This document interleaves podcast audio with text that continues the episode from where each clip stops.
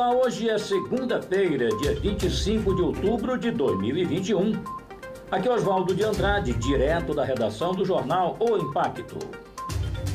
Acompanhe comigo as principais notícias que são em destaque nas páginas do seu jornal O Impacto. Policiais são atropelados em barreira após motorista não atender ordem de parada em Santarém.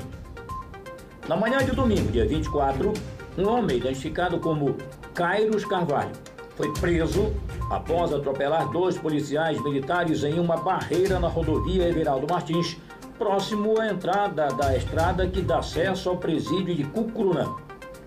De acordo com informações iniciais, o indivíduo estava na praia de Alter do Chão e trafegava na rodovia em alta velocidade.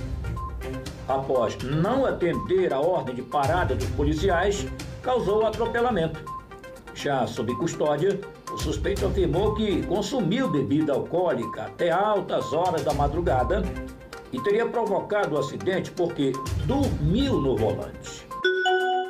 Corpo é encontrado em estado avançado de decomposição no Mararu. Na noite de sábado, dia 23, populares encontraram o corpo em estado avançado de decomposição em uma área de mato no bairro Mararu, em Santarém.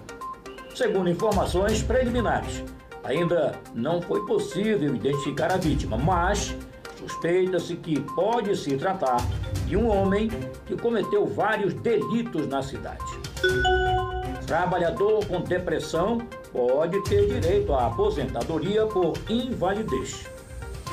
O trabalhador que ficar totalmente incapaz de exercer sua atividade profissional devido à depressão ou a transtornos psicológicos pode ter direito à aposentadoria por incapacidade permanente. É a antiga aposentadoria por invalidez. Segundo o advogado João Badari, especialista no caso, a doença em si não garante o direito à aposentadoria, mas sim a comprovação de que ela torna o empregado incapaz para o trabalho.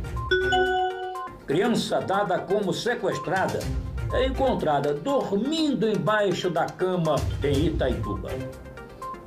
Um caso inusitado ocorreu na noite de domingo, dia 24, em Itaituba. Uma menina de 4 anos, que supostamente havia sido sequestrada, foi encontrada dormindo embaixo da cama de sua tia, atrás de um saco de brinquedos.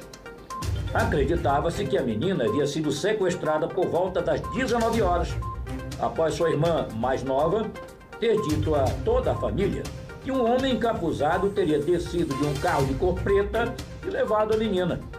A família da criança entrou em desespero e informou a polícia sobre o caso e mobilizou várias pessoas através das redes sociais.